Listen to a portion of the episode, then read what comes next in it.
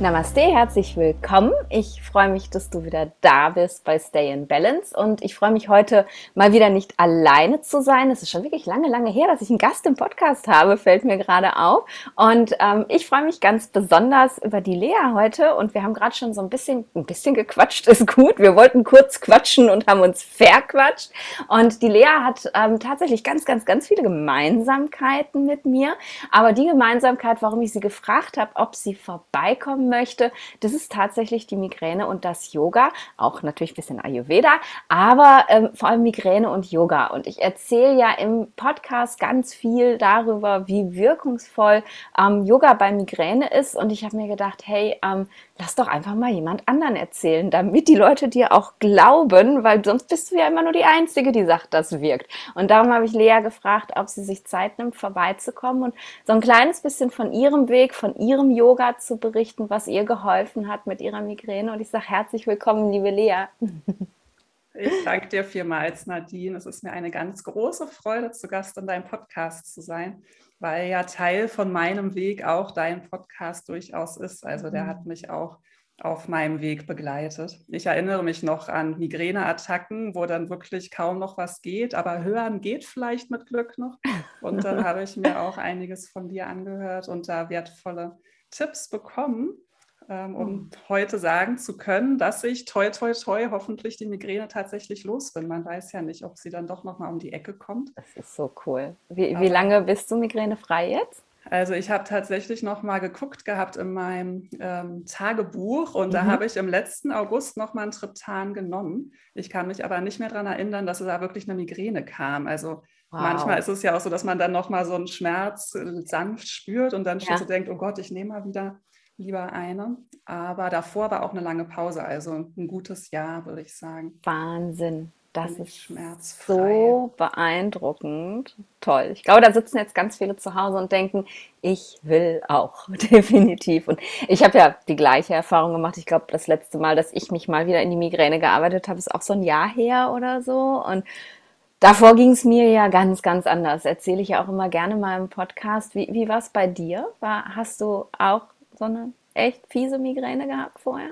Also ich glaube, es gibt durchaus Menschen, die schlimmer betroffen sind noch von mhm. Migräne als ich. Also ich habe schon Geschichten gehört von Menschen mit irgendwie 28 Schmerztagen im Monat. Ja. Davon bin ich zum Glück weit entfernt. Also bei mir war es so durchschnittlich ähm, diese typische einmal im Monat. Dann hatte ich mhm. aber auch Phasen, wo es eher einmal die Woche war. Wow, okay. Und dann wurden die Attacken auch immer länger. Also ja. während es am Anfang halt eher ein Tag war und ich das mit Triptan dann so ganz gut in den Griff bekommen habe, wurde es dann irgendwie phasenweise wirklich sehr, sehr schlimm, dass auch meine Attacke irgendwie drei bis fünf Tage angedauert wow. hat okay. und auch die Nachwirkung. Also ich hatte auch das Gefühl, ich brauche viel länger, um mich wieder von einer Attacke zu erholen. Mhm. Also am Anfang war es dann so, okay, Schmerz weg und dann konnte ich auch wieder einigermaßen am Alltag teilnehmen, aber auch teilweise habe ich danach auch so depressive Verstimmung richtig gehabt, okay. weil ich so das Gefühl hatte, dass so dieser Schmerz, der einen überkommt, auch auf jeden Fall emotional unheimlich viel mit ja. mir gemacht hat. Ich hatte mal gehört, dass so eine Migräneattacke ist wie auch so ein traumatisches Erlebnis ist. Also dass man eigentlich Total. jedes Mal so ein kleines Trauma oder vielleicht auch ein großes Trauma ja. mitbekommt, weil das kommt ja richtig überein und es mhm. geht nichts mehr. Ja, ja, und du bist so völlig kontrolllos in dem Moment. Du kannst nichts machen dagegen. Ne? Und das, ja, das ist traumatisch, auf jeden Fall. Ja. Mega krass. Und, ähm, also so ein typischer Migräneanfall war bei mir eigentlich immer, dass es so ähm, rechts hinten, so im Nackenbereich anfing. Oft auch, ich hatte parallel auch so Verspannung in der rechten Schulter. Mhm. Wo mir hier die westlichen Mediziner immer gesagt haben, das sind zwei unterschiedliche Sachen. Ich kenne das, das habe ich so viele Jahre auch erzählt. Und jetzt im Nachhinein, ich, ich denke so oft an so viele Menschen und denke, oh mein Gott, wie vielen Menschen hast du Unrecht getan? Heute weiß ich natürlich, dass das ganz anders ist, aber als Ärztin habe ich auch gedacht, ja, ja, klar, das hat da nichts mit zu tun. Das mhm. ist der Unterschied zwischen der westlichen Medizin und ja. Ayurveda, ne? Ja, total. Deswegen bin ich hier halt so unglücklich von Arzt zu Arzt gelaufen ja. und habe dem meine Geschichten erzählt und habe mich immer so missverstanden gefühlt, weil ich immer dachte, hä, okay, der guckt sich jetzt das eine an, aber irgendwie, was der mir jetzt vorschlägt, das hilft mir gar nicht weiter. Ja. Und sogar auch bei ganzheitlichen Ärzten, also wie zum Beispiel Osteopathen hier in mhm. Deutschland. Mhm ich ja. will überhaupt nichts gegen Osteopathen sagen. Ja. Nein, nein, leid, ganz, glaub, ganz viele machen einen wunderbaren Job, aber genau. ja, ja. Aber in meinem Fall hat mir das leider auch nicht. Also ich hatte eine Osteopathin, da bin ich lange oder nicht ewig hingegangen, aber schon eine Zeit und hat, mochte die total gerne. Ich glaube, die ist auch ganz toll, aber mhm. die hat irgendwann aufgegeben. Sie meinte, sie wow. hat das Gefühl, sie findet mein Problem nicht. Krass. Und da ist man dann echt verzweifelt, wenn man so von Arzt zu Arzt geht und ja ich habe so viele Sachen gemacht und ähm, sehr lange völlig erfolglos. Ja. Und irgendwie das Einzige, was einem gesagt wird, ja, hier ähm, neues Triptan oder so. Mhm. Und mit dem geht es einem ja auch nicht toll. Also ich nee, bin, die, die machen ja auch was mit einem, ne? Auf total. Ich bin ja. super dankbar, dass es die gibt, weil sie halt dann schon im besten Fall halt den Schmerz ähm, weggenommen haben. Mhm. Aber ich wurde dann immer ganz, ich hatte dann so ganz schmerzempfindliche Hände. Ich hatte mal das Gefühl, ich werde so super sensibel und ja. auch so matschig im Kopf und müde. Ja. War es dann auch nicht so, dass man. Mhm. Waren die Tage auch nicht nutzbar, ne? Selbst ja. wenn der Kopfschmerz nicht da war. Ja. Und ich weiß ja, du bist ja auch selber Yoga-Lehrerin, also nicht, du bist nicht nur als als Migräne-Betroffene zum Yoga gekommen, sondern du bist auch selber Yogalehrerin. Hat sich das, du gemerkt hast, okay, wow, Yoga hilft mir bei Migräne, hat sich das ähm, zufällig entwickelt oder hast du gezielt gesagt, okay, alle können mir nicht helfen, jetzt versuche ich es mal mit Yoga? Ich würde sagen, wirklich eine ganz gute Frage. Ich, ich würde es schon, also es war jetzt nicht so, dass ich mich die Migräne direkt zum Yoga gebracht hat, sondern eher ich hatte ja auch nicht nur Migräne, ich war schon auch, also ich, wenn ich heute betrachte, würde ich sagen, der Grund für meine Migräne war, dass ich total gegen meine Natur gelebt habe, mhm. was mir aber damals ja noch gar nicht bewusst war. Ja.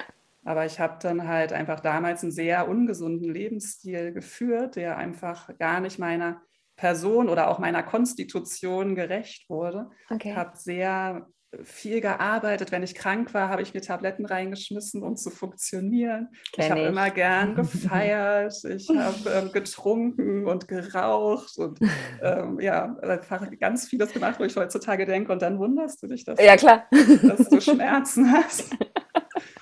Aber ich, ich finde es so spannend, dass ähm, ne, selbst als Mensch, der von so einer schlimmen Krankheit betroffen ist, ähm, dass du den Zusammenhang nicht hergestellt hast. Und das ja. ist ja ganz, ganz typisch, da, weil, weil wir gar nicht mit diesem Bewusstsein aufwachsen, dass ähm, die Art, wie wir leben und die Art, wie wir essen, irgendwas mit unserer Gesundheit zu tun haben könnte. Ja, okay, wir wissen, wir sollen nicht so viel Zucker essen und nicht so viel Fett und so. Und Rauchen macht auch Lungenkrebs. Ähm, aber dann ist auch schon Ende, ne? Irgendwie. Und das ist ha, so genau, typisch, ja. dass man ich bin so verzweifelt, ich habe eine schlimme Krankheit, ich weiß nicht mehr, was ich machen soll, ich habe schon alles getan. Und dann kommt jemand und sagt, ähm, ja, guck dir mal dein Leben an. Und du denkst, oh mein Gott, Ne? Spannend, ja. Genau, und deswegen hat halt eher so dieses, ich habe halt dann, also ich hatte eigentlich schon sehr früh Yoga in meinem Leben. Mhm. Die ersten Berührungspunkte schon, weil auch mein Papa damals Yoga gemacht hat, als ich ein Kind war. Ja. Dann hatte eine Freundin eine Yogalehrerausbildung gemacht, noch bevor dieser ganze Hype angefangen hatte. Mhm. Und da hatte ich dann mit ihr, also dann kam so parallel zu meinem ungesunden Leben, kam irgendwie Yoga dazu und ich habe einfach gespürt, da ist was. Irgendwie tut mir das gut, ohne dass ich das richtig hätte benennen können. Okay. Damals bin ich noch aus einer Yogastunde rausgegangen und habe mir eine Zigarette angezündet. Ganz fürchterlich absurd. Und dann, ja, war halt dieser komische Lebensstil, die Migräne und dann kam dieses andere Leben dazu und mhm. irgendwie nahm halt Yoga immer mehr Raum in meinem Leben ein. Dann bin ich mhm. irgendwann das erste Mal nach Indien gereist und habe dort Yoga praktiziert und nochmal so wahnsinnige Aha-Erlebnisse gehabt, weil ich da das Yoga nochmal so ganz anders ja. erlebt habe. Und ja. dann und dann kam halt auch der Ayurveda dazu, als ich in Indien war. Mhm. Und dann fing halt alles so wahnsinnig an, Sinn zu machen. Und ich habe angefangen zu erkennen, dass ich Verantwortung übernehmen muss, dass ich nicht einfach, also vorher war meine Herangehensweise, irgendwer muss doch nur eine Wunderpille haben. Ich mhm. gehe jetzt zu einem Arzt und irgendwer sagt dann hier, so, das nimmst du oder das machst du und dann ist alles gut. Man denkt, es wäre eine Sache, ja. die man verändern muss, aber ja. es ist halt komplex.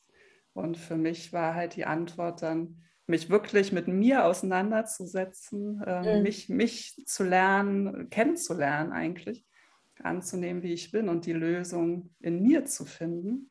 Voll schön. Was ja. nicht heißt, dass ich dann vom Außen unabhängig war. Ich hatte dann ja so ein ganz einschneidendes Erlebnis mit einem Ayurveda-Arzt in Indien, der mhm. so mein ähm, für mich der absolute ähm, Superarzt und Wunderdoc ist.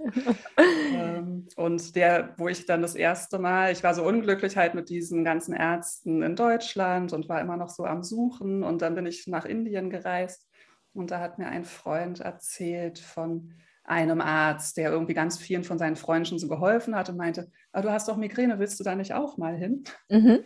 Und ich irgendwie, ja, ach ja, warum nicht? Und plötzlich hieß es, ja, ich habe dir da einen Termin gemacht, ich fahre dich dann dahin. Ach, wie cool. Und ich wusste gar nicht, was mich da erwartet. Ja. Und dann bin ich da in einem ayurvedischen Krankenhaus gelandet, ganz weit weg. Das ist spooky wahrscheinlich, ne? Für einen Westler. Ja, ja das war, ich war auch die einzige Westlerin weit ja. und breit und ähm, hatte noch gar nicht so viel Ahnung von dem Ganzen. Mhm. Und das war dann sehr abenteuerlich, weil ich wusste nicht, was mich erwartet. Ich konnte mich auch gar nicht mit allen da so gut verständigen. Ja. Aber dann kam ich da ins Sprechzimmer zu diesem ähm, ganz kleinen alten Mann, ähm, vor dem ich mich dann hingesetzt habe, der mich angeguckt hat, der mir ein paar Fragen gestellt hat und der nicht gesagt hat, dass diese Probleme nicht zusammenhängen, sondern ja. wo ich wirklich das Gefühl hatte, der nimmt mich ernst, der versteht gerade dieses Problem. Ja. Und ähm, dann meinte er, ich soll drei Tage da bleiben, dann gucken wir weiter. Und dann hat er festgestellt, dass ich schief war. Okay. Also meine rechte Schulter war höher als die andere. Ich habe nur noch auf der rechten Seite gelächelt. Mhm. Und auch meine Hüfte war schief. Ah, krass. Und ich wusste, also ich wusste ja schon, dass halt irgendwie hier was in meinem Körper ist und dass ja. das auch mit dem Kopfschmerz zusammen hat. Und er meinte auch, dass das zusammenhängt. Und er hat mich dann in drei Tagen wieder gerade gebogen. okay. Und ich habe viele ayurvedische Behandlungen auch bekommen, mhm. Shirodara und Abhyanga-Massagen. Mhm. Und er hat meine Wirbelsäule dann begradigt. Wow. Und nach drei Tagen kam er in mein Zimmer und hat nochmal so ein bisschen an meinem Kopf rumgedrückt. Und dann hat er geschnipst und meinte, Headache is gone. wow, da ist er der Wunderheiler. Wahnsinn. Daraufhin war ich das erste Mal schon mal ein Jahr mhm. schmerzfrei. Aber es hat sich dann doch wieder ein bisschen eingeschlichen gehabt. Aber nun, ja. also es ist halt, ich, ich versuche inzwischen die Migräne so als Lehrmeister mhm. zu sehen. Mhm. Und ähm, denke, auch wenn ich wieder an alte Verhaltensmuster fallen würde. Also ja. zu viel mache zum Beispiel, zu viel unter Menschen bin. Ich bin ein Mensch, der braucht viel ähm, Rückzug. Und wenn ich darauf nicht achte, vielleicht würde sie wiederkommen. Ja. Aber ähm, ja, ich versuche halt mein Leben so auszurichten, wobei mir meine Yoga-Praxis halt wahnsinnig hilft. Ja, auch diese wirklich regelmäßige Praxis, mhm. auch außerhalb vom Studio. Ja. Und ähm, ayurvedisches Essen und so weiter. Super cool. Und damit geht es mir halt wirklich sehr, sehr gut. Ja.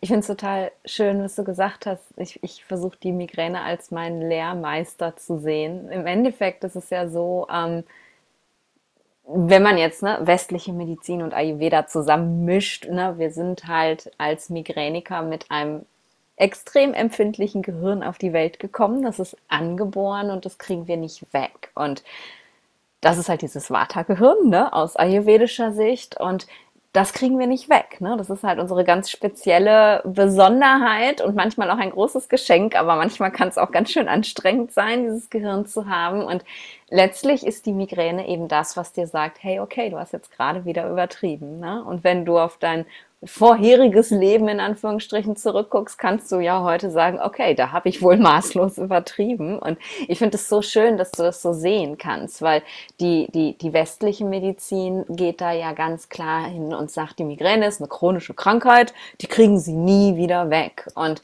der Ayurveda geht da ganz anders mit um und sagt, hey, du hast die Veranlagung, das zu bekommen, aber du musst halt gar nicht mehr. Ne? Und deswegen sage ich auch immer, wenn ich eine Attacke habe, dann weiß ich, was ich angestellt habe. Dann war ich das im Endeffekt Endeffekt und so wie du es ja gerade auch gesagt hast. Und das ist, ich finde, es ist einfach so eine befreien, so ein befreiendes Wissen, nicht immer mit diesem Damoklesschwert über dem Kopf rumlaufen zu müssen. Ja, irgendwann kommt die wieder. Ir irgendwann kommt die nächste Attacke. Ich habe ja eine chronische Krankheit. Ne? Genau, ja, ja, richtig gut, dass du das sagst. Das wollte ich dich nämlich eh auch gerne fragen, weil ich ja weiß, dass du in der westlichen Medizin auch zu Hause bist. Bei mir ist das ja. nämlich so oft begegnet, dass Mediziner ja. mir gesagt haben, das sei chronisch und das ist ja mhm. so schlimm zu hören, weil das habe ich dann so verstanden, okay, ich, ich muss halt für immer diese fürchterlichen Schmerzen ertragen und meine Lebensqualität wird für immer wahnsinnig eingeschränkt sein und dann kommt man in so eine Opferhaltung Total. und gar nicht halt in dieses Gefühl, ich kann was verändern. Ja, und, und so, so sieht die westliche Medizin das. Und das ja. macht was mit einem. Ne? Ja, ja. Ich Total spannend. Ganz toll, dass du das wirklich so gesagt hast, weil ich glaube, dass das für viele auch nochmal einen, einen absoluten Switch gibt, eben da anders drüber nachzudenken, weil es ist ja wirklich, du, man lebt ja in ständiger Angst. Ne? Wenn ich mir vorstelle, was ja. du jetzt gerade erzählt hast, eine Attacke so drei Tage, gerne auch mal fünf, dann liege ich aber meistens noch ein paar Tage, hänge ich noch hinterher, bis ich wieder in meiner Kraft bin. Ja, dann hast du pro Woche wie viele Tage gehabt, an denen du gut leben konntest? Zwei oder so. Das genau. ist ja ein grauenvolles Leben und an den zwei Tagen denkt man die ganze Zeit noch, hoffentlich kommt sie nicht wieder, weil ich bin ja chronisch krank. Ne? Ich hatte immer oh. die Triptane dabei, wenn ich die ja mal nicht dabei hatte, war es so ein panisches Gefühl irgendwie, weil man dachte, oh Gott, was ist, wenn der Schmerz kommt und wenn ich dann keine ja. Tabletten dabei habe? Heutzutage denke ich da gar nicht mehr dran. Ja, ja. Und das, das ist eben, das ist der große eigentlich auch nicht Unterschied. Jetzt, ich wollte gerade sagen, das ist der große Unterschied zwischen Schulmedizin und Ayurveda, dass Ayurveda eben sagt, nein, ähm, das ist nicht chronisch. Wenn du wieder in Balance bist, dann ist das weg. Und wenn das wiederkommt, bist du halt nicht mehr in Balance. Das warst du dann selber. Aber wenn man ganz ehrlich ist und sich eben dieses schulmedizinische Konzept anguckt von, ähm, wie entsteht denn eine Migräneattacke? Ne? Das Gehirn ist hochsensibel, das Gehirn steht ständig unter Strom, aber die Attacke entsteht ja ähm, dadurch, dadurch, dass wir in so ein Energiedefizit kommen. Das kennst du bestimmt, dieses äh, ne, ja. Modell. Und das heißt ja, wir sind ja nicht die ganze Zeit krank, sondern äh, es passiert etwas, was einfach nur eine akute Reaktion in unserem Gehirn auslöst. Und zu sagen aus westlicher Sicht, du hast eine chronische Krankheit, ist ja im Endeffekt zu behaupten, dass dein hochsensibles Gehirn die Krankheit ist. Und das mhm. ist, es ist ja einfach nicht wahr. Ne? Dieses Gehirn ist halt einfach besonders, aber das ist ja nicht krank. Und ja. Aber das ist super ja. spannend, dass du das sagst, weil ich bin ja auch so ein sehr sensibler Mensch und war es ja. eben auch schon als Kind. Und bei ja. mir ist es total Lebensthema, dass ich halt als Kind irgendwann angefangen habe zu denken, dass ich so sensibel nicht in Ordnung wäre. Ich habe mhm. halt angefangen zu denken, mit mir würde irgendwas nicht stimmen. Ja. Und ich müsste anders sein. Ich müsste so sein wie die anderen. Ich müsste auch irgendwie immer irgendwie unter Leuten sein können und laut mhm. sein können und so. Und ja. halt dieser, diese sensible Seite an mir nicht zu akzeptieren. Ja. Und ich glaube, dass das auch so der Kern war, dass ich halt irgendwann die Migräne entwickelt habe. Deswegen ist es ja. für mich heute halt auch ähm, diese ja immer noch Lebensaufgabe, halt diese Seite an mir zu, äh, zu schätzen, zu lernen. Und du meintest vorhin, ähm, dass es ja auch so viele Vorteile bringt, das Sensibelsein. Und ich mache ja. mir da im Moment so oft Gedanken darüber und frage mich manchmal, warum also bin ich eigentlich so? mir ist natürlich bewusst auch, also ich bin dadurch ein sehr empathischer Mensch und zum Beispiel in der Yoga-Tätigkeit oder in der Arbeit, ich mache mhm. ja auch eins zu eins Arbeit mit ja. Menschen, da hilft einem das, da hilft einem das auf jeden Fall. Ja. Hast du auch noch Ideen? Kannst du es mir auch noch schmackhaft machen? das hochsensibel sein. Ähm, ich glaube, man muss es tatsächlich fühlen, damit man das wirklich auch verstehen kann. Ähm, ich habe ganz, ganz, ganz lange Zeit auch einfach nur immer gefühlt, boah Gott, das ist so schrecklich, das belastet mich alles und ähm, ich will so sein wie die anderen. Und ich finde es ganz spannend, das ist mir gerade noch gekommen, die Idee, dass sicherlich hatte deine Art zu leben vorher ganz viel auch mit deiner Hochsensibilität zu tun, weil du dich natürlich äh, sozusagen lachend in die Kreissäge gestürzt hast und beschlossen hast, okay, ich will aber so sein wie die anderen und jetzt erst recht. Ne? Und ähm, ich, für mich ist halt wirklich dieses hochsensibel sein, gerade vor allem auf der empathischen Ebene ein großes Geschenk, weil ich einfach, ähm, was ich vorher ganz schlimm fand, weil ich Menschen einfach spüre. Ne? Die Tür geht auf, es kommt jemand rein, ich sitze mit dem Rücken zur Tür, ich weiß, dass die Person schlechte Laune hat. Mhm. Ich spüre, dass sich die Energie im Raum verändert. Ich spüre die Energie von Menschen und das macht mir meine Arbeit natürlich unglaublich einfach, aber die, das zu lernen, dass ähm, dass ich nicht immer alles aufnehmen muss, was da kommt. Das ist, ähm, das ist ein ganz, ganz langer Weg gewesen tatsächlich. Und heute finde find ich das genau dieses empathische wunderschön, weil äh, heute, heute kann ich selektionieren, wen lasse ich rein und wen nicht. Und ich finde es ähm, wunderbar, Leute reinzulassen und ne, mit denen mitzuschwingen und auch mit den positiven Sachen mal mitzuschwingen und nicht immer nur mit den negativen. Also ich bin unfassbar leicht ansteckbar von Freude. Ich kann mir ein Loch im Bauch freuen über Sachen von anderen Leuten tatsächlich. Und das finde ich, also das bringt mich immer eine viel bessere Energie, wenn ich selektiv sage, hey, ich gehe mit deiner Freude mit tatsächlich. Und ähm, ich finde auch die, also ich, ich, ich bin mit allen Features einer Hochsensibilität gesegnet, also sowohl die, dieses Empathische als auch Licht und Lärm und, und eigentlich alles. Und, aber ich finde eben dieses, ähm, so, man sagt suszeptibel in der Schulmedizin, also dieses sehr aufnahmefähig sein, ähm, empfinde ich gerade, wenn ich eben nicht irgendwie in Köln in der Innenstadt bin, sondern in der Natur auch als ganz großes Geschenk, weil ich nämlich heute verstanden habe, dass ich die Natur ganz anders wahrnehmen kann als alle anderen. Ich sehe die Farben viel heller, mhm. ich höre die Geräusche viel lauter, ich höre, ich rieche die Gerüche ganz anders und das weiß ich halt erst, seit ich verstanden habe, dass ich hochsensibel bin und ich habe immer so ein bisschen die Vorstellung, gerade wenn ich halt in der Natur oder am Meer bin, stelle ich mir immer vor, die anderen sehen schwarz-weiß und, und leben schwarz-weiß und ich lebe halt in dieser absoluten Fülle mit meiner Hochsensibilität und ich glaube, das ist das, was ich meine, wenn ich sage, das ist ein Geschenk, weil schön, ja, hast du schön ja, gesagt. Ja, kann ich mich total drin wiederfinden. Dass ja. man eben häufig denkt man, es ist eine Belastung, ja. aber es hat eben auch viel Schönes. Und eben man fühlt halt auch die Gefühle sehr, sehr intensiv. Ne? Und das ja. ist ja eigentlich auch schön. Es gibt ja manchmal begegnet Voll. man ja auch Menschen, die man das Gefühl hat, die haben da so eine Kälte und haben gar nicht so einen Zugang zu ihren mhm. Gefühlen. Und auch wenn es halt manchmal ganz schön viel sein kann, was da in einem los ist, ja. ist es halt auch ähm, schön zu fühlen ne? und einfach wirklich dieses Leben zu leben in, mit allem, was es so einen gibt.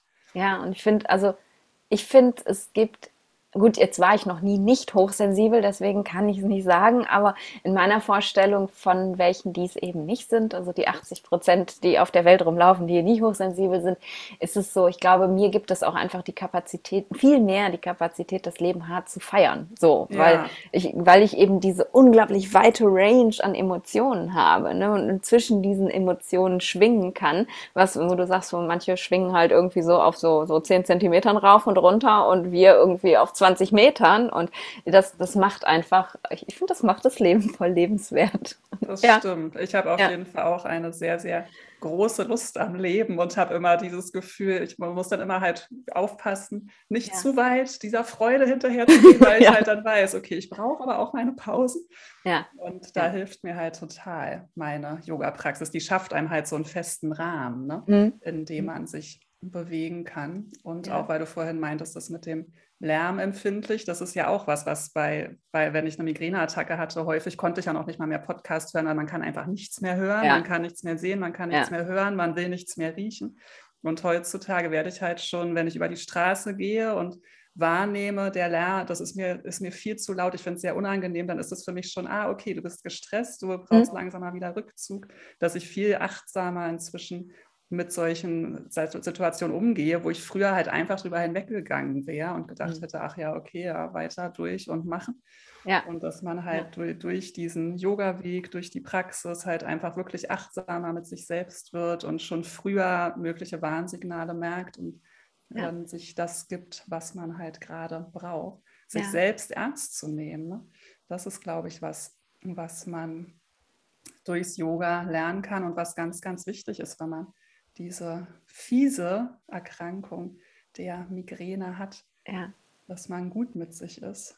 Total. Ja, ja, es ist wunderschön, dass du das sagst. Ne? Yoga ist halt auf so vielen Ebenen wirkungsvoll. Nicht nur dieses, okay, rein körperliche und bewegen und stretchen und okay, wir entspannen uns so ein bisschen dabei, sondern es ist eben wirklich auch dieses mich selber erfahren, ne? wieder Zugang ja. zu mir selber bekommen, ähm, mich wieder spüren, ne? Weil, also ich weiß nicht, wie es bei dir war. Ich bin, ich bin ja so im Kopf gewesen, ne? Also ich habe Signale meines Körpers, wie äh, meine Blase ist voll oder ich habe Hunger. Ich konnte das stundenlang überhören. Ne? Es war, es ist alles immer nur in meinem Kopf passiert. Und ja, ja wie soll man dann da gut auf sich aufpassen? Ne? Also ich bin mir auch gar nicht böse, dass ich es nicht konnte, äh, weil, weil es war einfach, da war ja nichts, ne? Und äh, das war wie bei dir, bei mir war es das Yoga auch, dass mir eben diesen Weg ermöglicht hat, mich erstmal wieder zu spüren, auf jeden Fall. Raus aus dem Kopf zu kommen. Ja, das ist halt, ja. also diese Krankheit ist auch so symbolisch, ne? Also sie zeigt ja. uns eigentlich so deutlich, was das Problem ist. Alle, alles ist zu viel, du bist viel zu sehr im Kopf und im Yoga eben dieses konzentriere dich auf den Atem oder man macht so einen Herzöffner, das liebe ich im Yin-Yoga, übers mhm. Polster legen, Herzöffner machen und dann wirklich so sich vorstellen, okay, ich komme raus aus meinem Kopf, ich komme rein in mein Herz, dass man die Energie wieder so runter, mhm. runterbringt. Ja.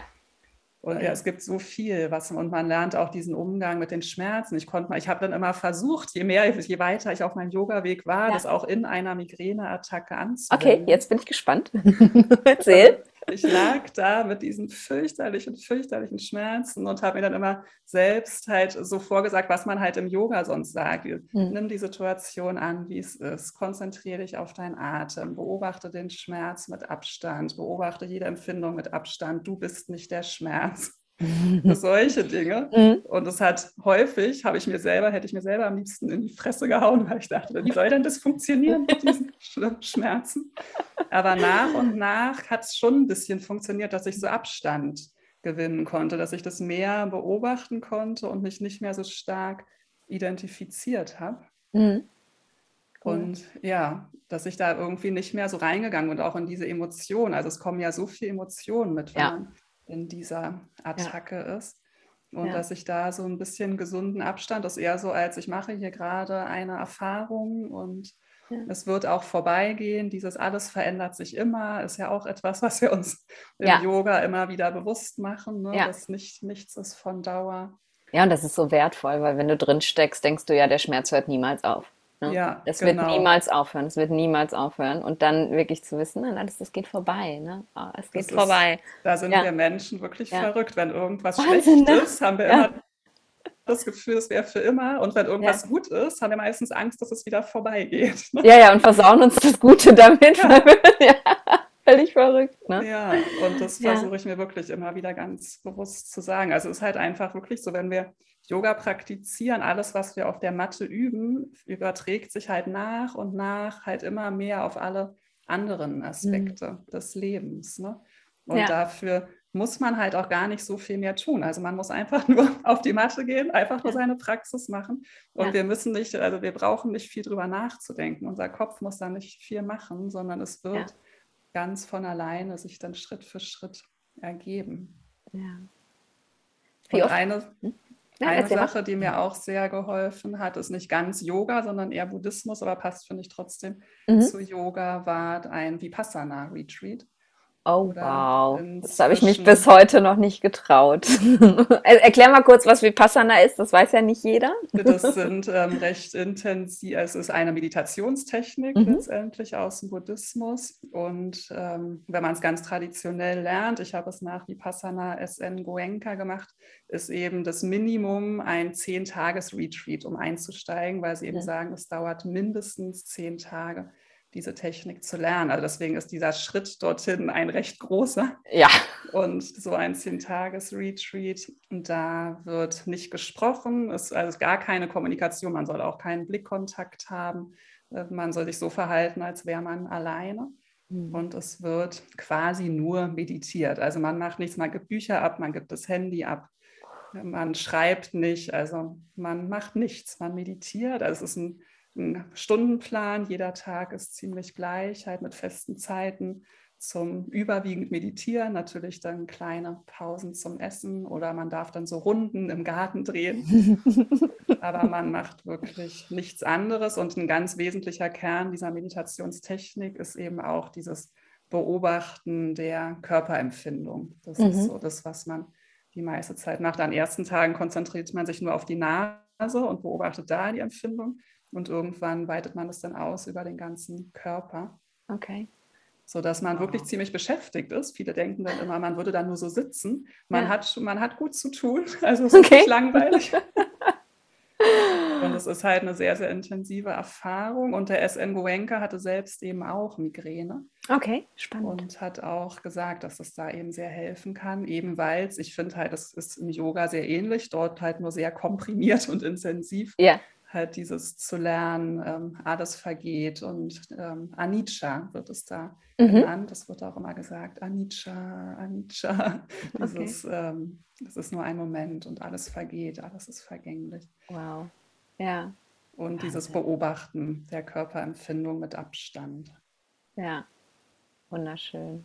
Ich habe immer noch Respekt davor, weil ich so Schiss vor meinem Kopf habe. Ich meine, da ist, da ist ja nie Stille drin. Und ich erzähle immer gerne, ich, ich habe ich hab auch einen Untertitel. Also ich kann denken und gleichzeitig habe ich auch noch einen Untertitel, der mitläuft, den ich sogar noch mitlesen kann. So. Und ich habe wirklich die Vorstellung, dass ich, also ich kann, ich glaube, das Maximum, was ich mal geschwiegen habe, waren drei Tage.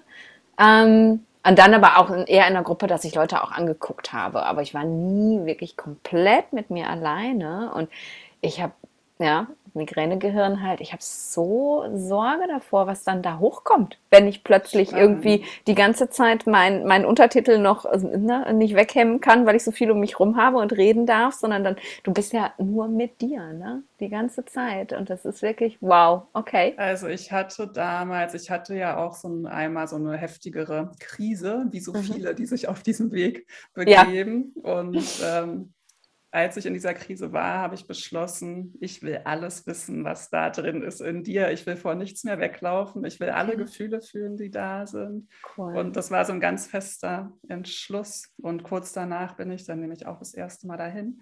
Und vielleicht ja. kann ich dich motivieren damit, dass ich während okay. meines ersten Vipassana Retreats hatte ich Momente, wo in meinem Kopf nichts war. Absolute Stille. Kein einziger Gedanke. Okay. Das war der Wahnsinn. Und dann denkt man irgendwann, krass, ich denke ja gar nichts. Und dann ist schon wieder Gedanke vorbei. Wahnsinn. Aber es war, oder halt wirklich, wo man nur so, ähm, es gab da Kakao zu trinken. Ich trinke sonst nie Kakao. Ja. Und dann habe ich da so einen Kakao getrunken. Das ist das Leckerste, was ich je getrunken habe. Wow. Das ist total verrückt. Also da sind so alle Sinne sind natürlich so offen, eben dieses von nichts abgelenkt zu mhm. sein, wirklich nur das wahrnehmen, was gerade ist. Wahnsinn. Und der Kopf kriegt halt eine Beschäftigung in dieser Technik. Gut, ja, ja, ja. Und man ist auch dazu aufgefordert, halt zu jeder Zeit halt ein, letztendlich meditiert man die ganze Zeit, auch ja. wenn man nicht an seinem Platz sitzt.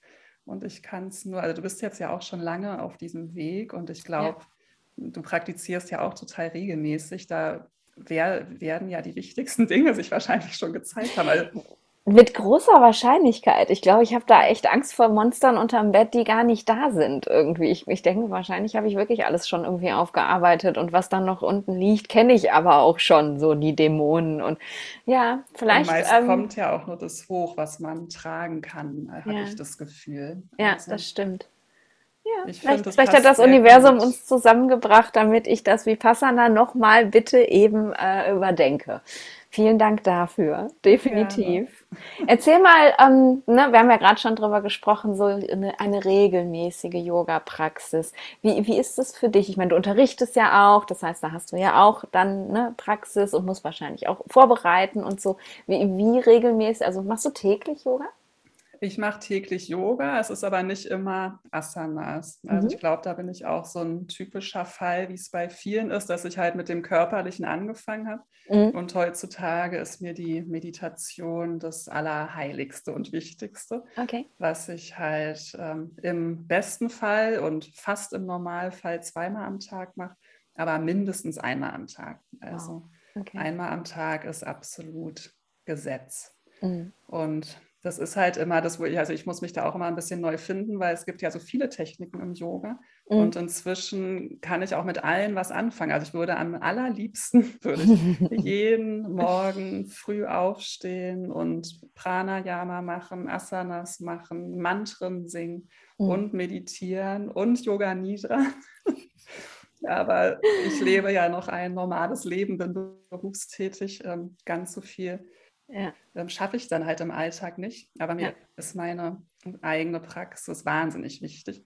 Mhm. Und das habe ich mir auch, als ich dann angefangen habe zu unterrichten, hatte ich schon so Yoga-Lehrer gesehen, die dann immer gesagt haben, ich habe gar keine Zeit mehr für meine eigene Praxis. Habe ich auch so das, oft gehört. Ja, und ja. das fühlt sich für, also hat sich schon damals für mich komisch angefühlt. Ja. Und ich habe mir vorgenommen, solange ich Yoga unterrichte, muss ich es erstmal leben. Also weil nur ja. was ich lebe, kann ich weitergeben.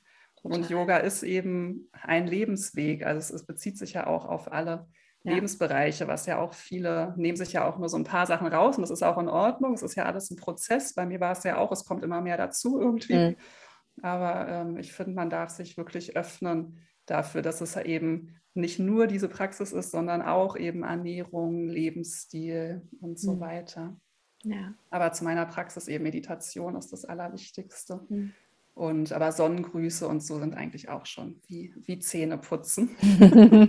Muss sein, gehört dazu. Ja, also mir ist es ganz wichtig, regelmäßig zu praktizieren und auch regelmäßig dann mehr Zeit für meine eigene Praxis zu nehmen. Also eben auch so Retreats selber zu machen. Ja.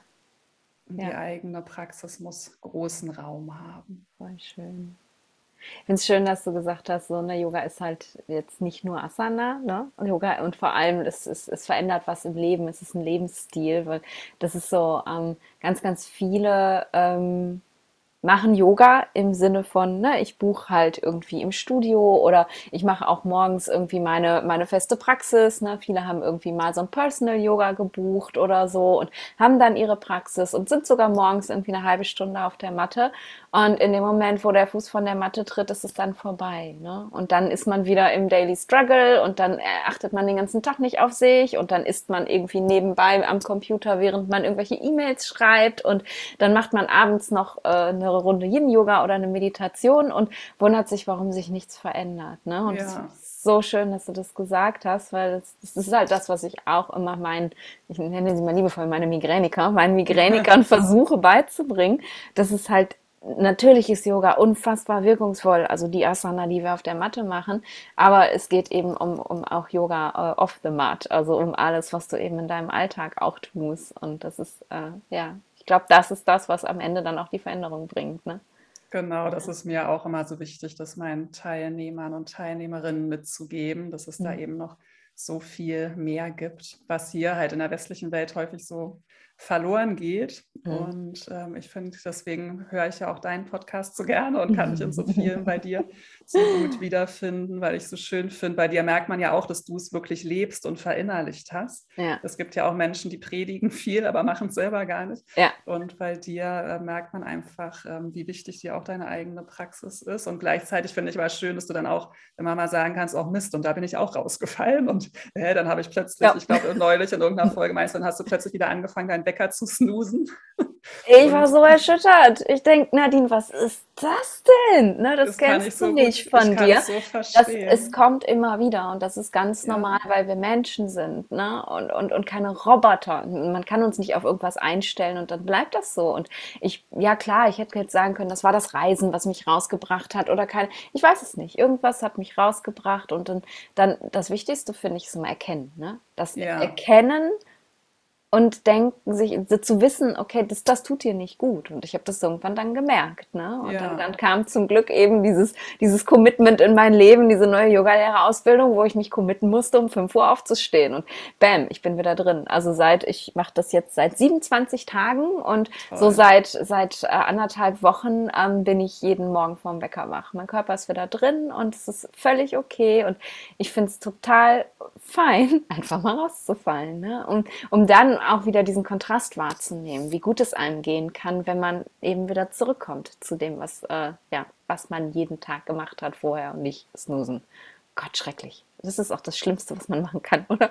Ja, ja, also ich bin auch sehr verleitet zu snoosen, weil ich mag ganz gerne diesen Dämmerzustand, den man ja. da hat. Das ja. ist ja ein bisschen, was man beim Yoga Nidra auch ähm, erreicht. Aber man sollte es vielleicht besser mit Yoga Nidra machen als mit Snoozen. Mhm. Aber dass man halt sich in diesem Zwischenwach und Schlafen so ein ich bisschen auch. noch aufhält. Ne? Deswegen bin ich auch verleitet zum Snoosen und finde aber auch ähm, ganz wichtig, auch gerade für Menschen mit Migräne. Einerseits wollen wir ja Disziplin haben, weil wir wollen möglichst eine regelmäßige Praxis uns aufbauen, aber uns halt auch nicht so wahnsinnig unter Druck zu setzen. Ja. Weil ich glaube, ja. ähm, wir mit diesen aktiven Gehirnen neigen auch häufig dazu, streng zu sein und dann zu Total. denken, so jetzt muss ich aber und wenn wir dann rausgefallen sind, dann verurteilen wir uns dafür, jetzt hast du wieder was falsch gemacht und noch nicht ja. mal das kriegst du hin oder so. Ja. Ganz schlimm, was wir uns für Geschichten ja manchmal im Kopf, als er da halt dann auch liebevoll mit sich zu sein und mhm. die Veränderung halt dann von aus, außen innen entstehen zu lassen. Ne? Also wir müssen manchmal im Außen was verändern, aber dann nach und nach spürt man halt immer mehr, okay, das ist gut für mich und dann wird es halt auf natürliche Art und Weise kann man immer besser auch dieser Disziplin folgen. Ne? Mhm. Voll schön. Ja, so wichtig. Ja, der, der negative Self-Talk bei Menschen mit Migräne.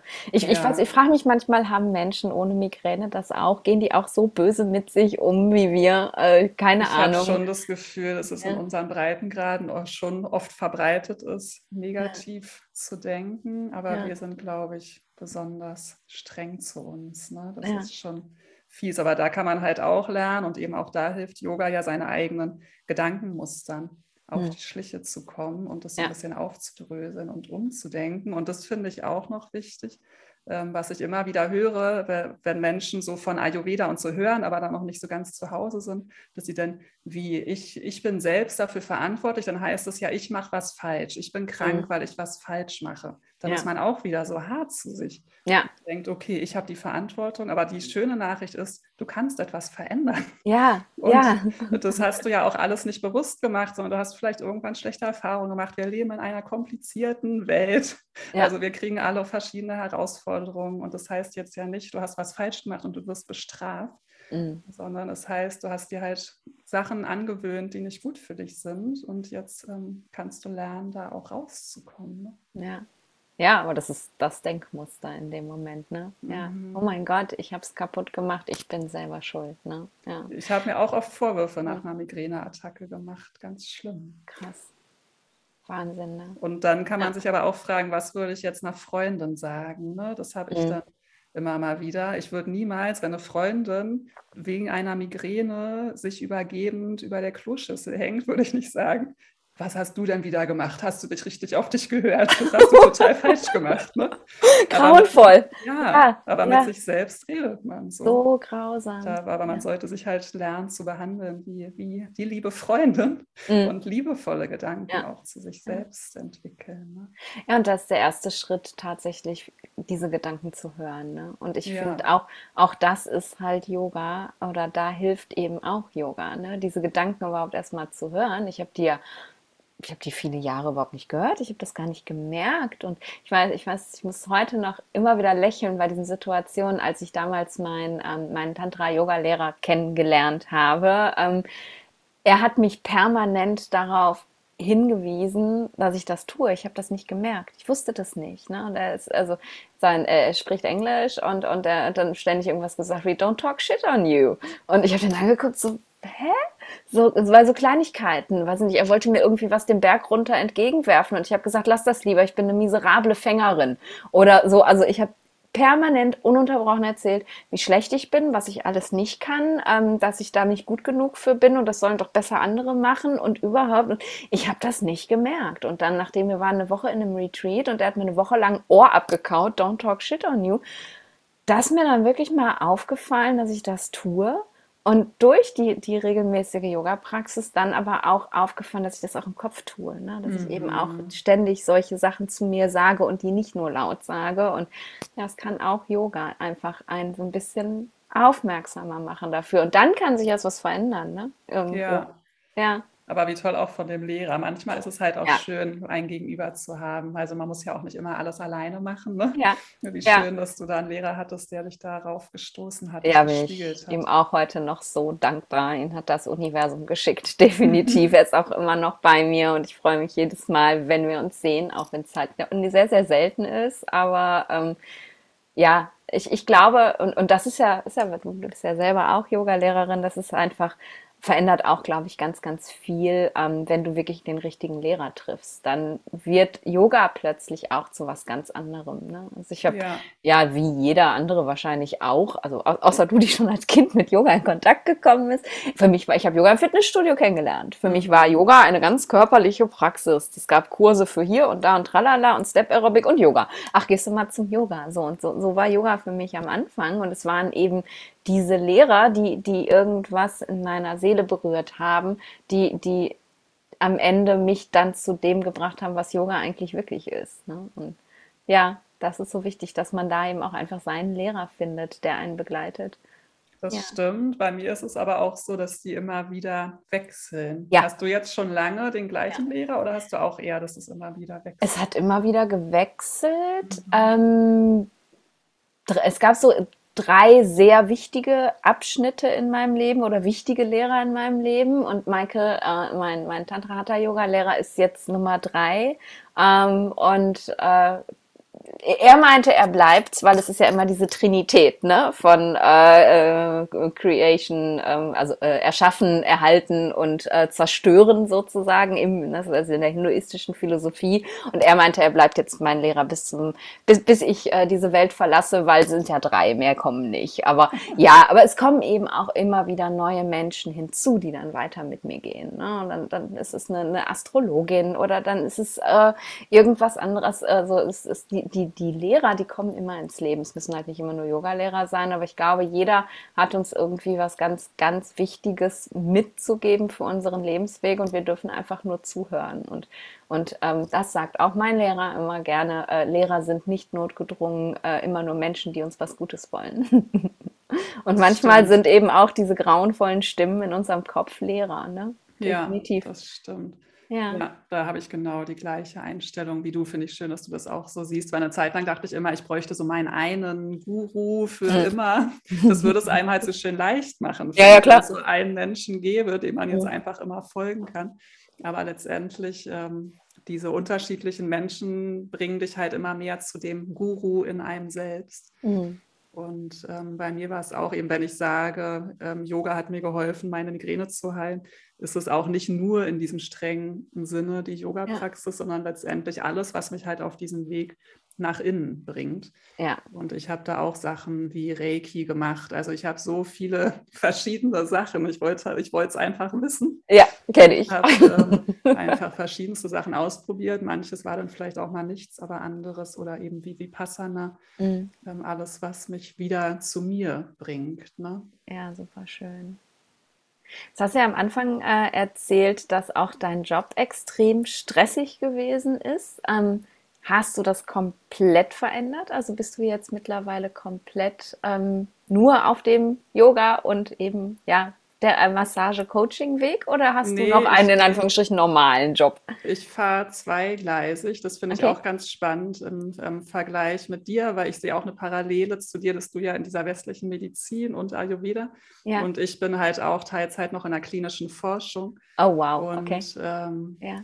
Dann halt noch meine Selbstständigkeit. Und ich mhm. finde es so interessant bei dir, du hast ja beides in einem vereint. Ja. Ja. Und bei mir ist gerade beides sehr getrennt voneinander. Mhm. Und ich habe im Moment das Gefühl, dass es für mich aber ganz, ganz gut ist, weil ich habe, ein, also in dem einen Job habe ich so diese Young-Qualitäten. Mhm. Da ist halt wirklich mehr so mein Kopf gefragt und das ist so Struktur, strukturelles Denken und so sehr ähm, aktiv und ja, mehr, wirklich mehr so diese männlichen ja. Aktivitäten oder Qualitäten. Und dann ähm, in meinem Yoga-Business oder der Yoga-Welt bin ich so total intuitiv. Also da darf so alles fließen und ich habe immer das Gefühl, alle, alle, wenn ich so ein neues, neues Projekt mir einfällt, dann kommt das so aus mir raus irgendwie. Mhm. Also dadurch habe ich das Gefühl, im Moment ähm, finde ich meine Balance so zwischen diesen Welten. Schön. Aber ich habe auch immer häufiger das Gefühl, ich habe so viele Ideen, was ich gerne im Yoga verwirklichen würde,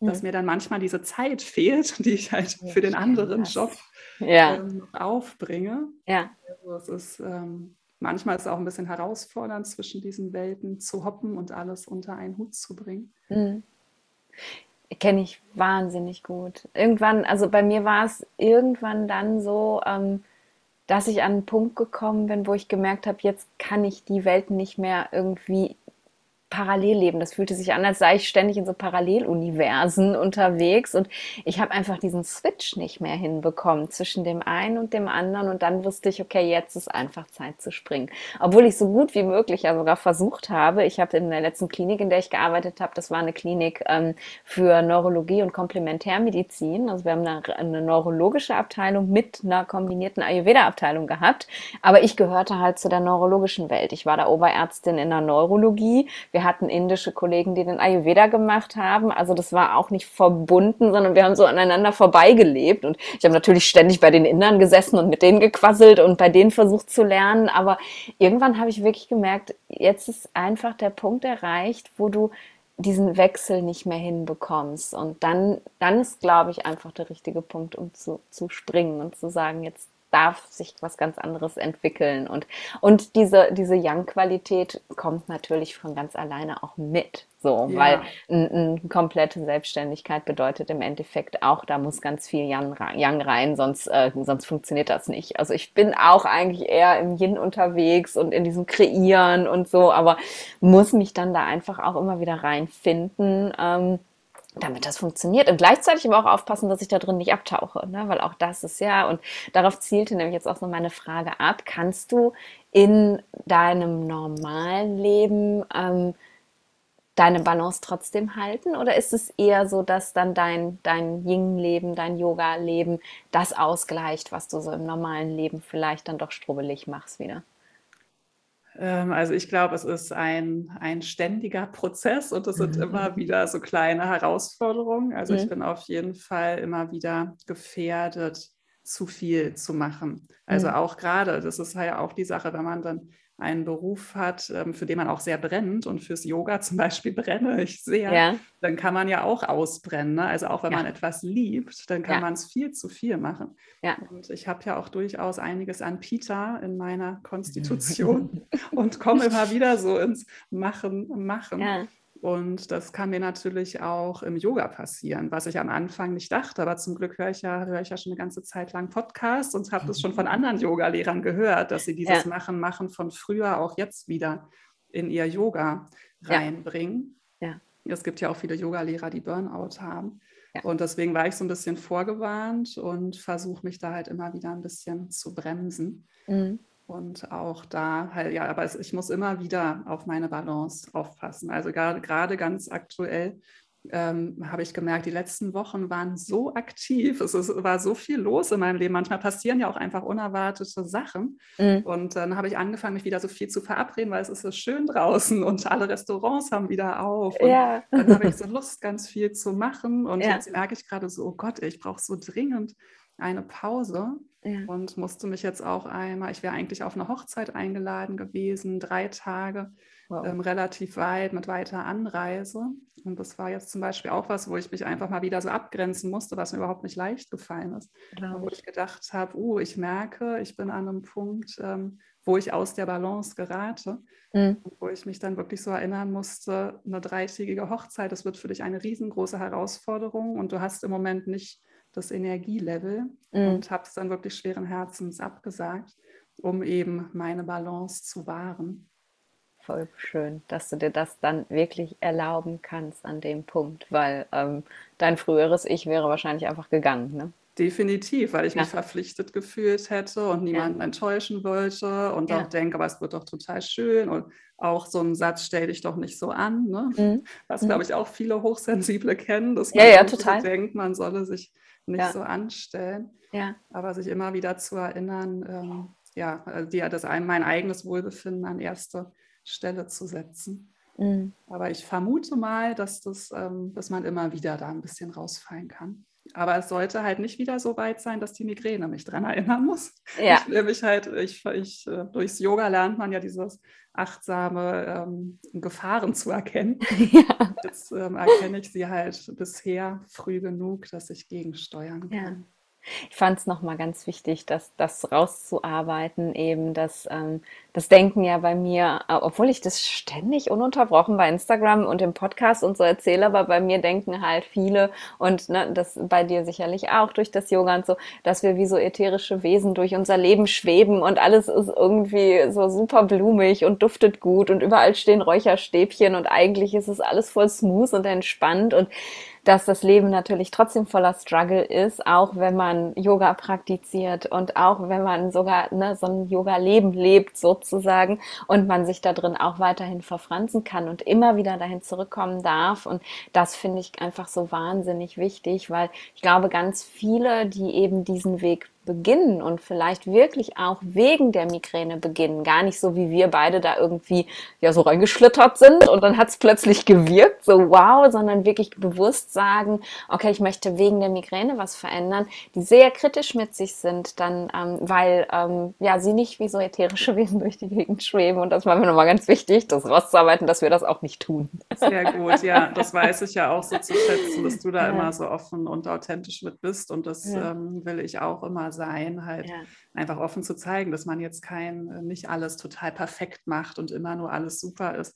Ja. nur weil ich keine Migräne mehr habe, im Moment habe ich wieder mit so einer Blockade in der Brustwirbelsäule zu tun. Da denkt man sich dann auch, oh Mann, ey, ich mache doch schon so viel, ich lebe schon gesund, aber trotzdem kriegt man noch so seine ja. Sachen irgendwie. Ne? Ja. Ja. Also einerseits ist es ein Allheilmittel, aber halt auch nicht so hundertprozentig. Das heißt nicht, dass es alles immer nur noch Sonnenschein und mhm. Ponyhof ist. Nein, definitiv nicht. Und ja. da schließt sich ja dann im Endeffekt auch wieder der Kreis zum Anfang. Ähm, ja, wir können da eine ganze Menge mit ausrichten mit all dem, aber unser Gehirn, das bleibt das Gleiche. Ne? Und wenn wir uns eben egal ob wir uns jetzt im, im, Yoga verlieren und da überfordern oder im richtigen Leben überfordern und nicht gut auf uns achten, wenn wir eben auf dieses Gehirn nicht aufpassen, ähm, äh, dann, dann kommt die Migräne eben vielleicht auch wieder. Ja, ja, aber Yoga lehrt einfach frühzeitig die Notbremse zu ziehen. Genau, ja, gibt einem halt wirklich so ähm, einen Lebensweg, äh, mit dem man halt gesund mit sich sein kann. Ne? Ja. Hm voll schön. Ich gucke gerade auf die Uhr und denke, oh mein Gott, wir müssen aufhören. wir quatschen jetzt schon seit einer Stunde.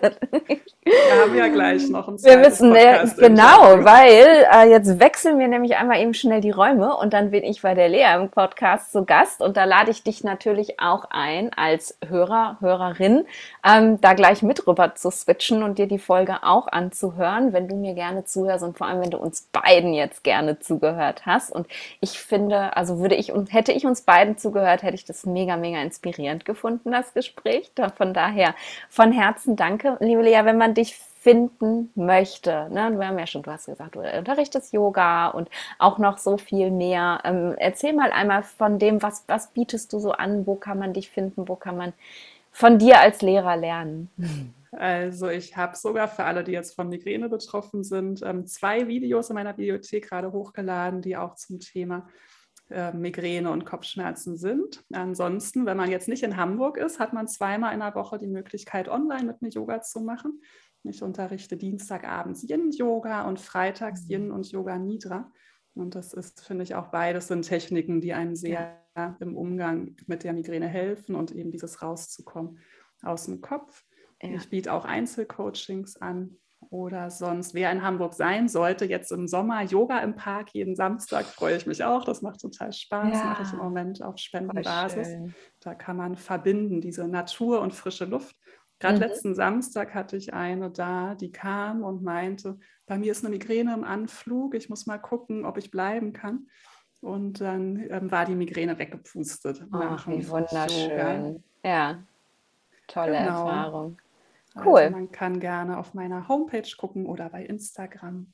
Sehr schön. Verlinken wir natürlich in den Show Notes sowohl den Instagram-Account als auch die Homepage mit allen Angeboten. Und Ich danke dir sehr, dass du da gewesen bist und wir sehen uns gleich bei dir im Raum. Ich moderiere noch mal eben hier ab sozusagen, denn ich wollte auch noch mal ganz schnell die Gelegenheit nutzen. Ganz schnell ist nämlich auch gut, weil ja, du hast gar nicht mehr so viel Zeit, wenn wenn die Lea und ich dich jetzt motiviert haben und du sagst, okay, Yoga habe ich zwar noch nie wirklich drüber nachgedacht, aber könnte doch was sein ähm, und vor allem auch in Kombination mit dem Ayurveda, dann weißt du vielleicht schon und vielleicht aber auch nicht, dass ich ja eine Migräne-Membership habe, also so ein, ein Mitgliederbereich sozusagen, in dem du eben genau das lernen kannst. Ich unterrichte da auch einmal die Woche Yoga und ähm, du lernst ganz viel über Ayurveda und wir haben immer ganz viele tolle Gäste da und ich glaube, ich muss die Lea mal einladen, dass die da auch mal vielleicht eine Stunde gibt oder hm, gucken wir mal, ja, fällt mir gerade spontan ein. Ähm, ja eine Riesenfreude, Nadine, sehr gerne. Super schön. Also die Lea triffst du dann auch da in der Membership und warum ich dir das jetzt erzähle, erzähle, ist, dass die ähm, Tore zur Membership Ende diesen Monats, also mit Ende Juni schließen. Ähm, und du dann ähm, ein paar Monate, also bis zum Herbst auf jeden Fall warten darfst, bis du dich wieder anmelden kannst. Also wenn du jetzt ganz spontan äh, das Gefühl hast, du möchtest noch dabei sein und dann guck auch noch mal in die Shownotes, da habe ich dir ähm, die Seite auf meiner Website verlinkt, wo du alles über die Membership findest. Und wenn du da Fragen zu hast, dann darfst du auch auf den E-Mail-Link klicken in den Shownotes und mir super gerne eine E-Mail schicken oder auch eine Nachricht auf Instagram schicken. Ähm, und die beantworte ich dir natürlich super gerne zur Membership. Cameo Vata Vata heißt die. Äh, beruhige dein Vata und darum geht es im Endeffekt, ja, dass wir unser, unser Vata, unseren wilden Kopf unter Kontrolle haben. Und jetzt höre ich auf zu quasseln und danke dir, dass du da gewesen bist. Und ähm, ja, wir hören uns dann gleich bei der Lea im Podcast. Ne? Tschüss. Tschüss.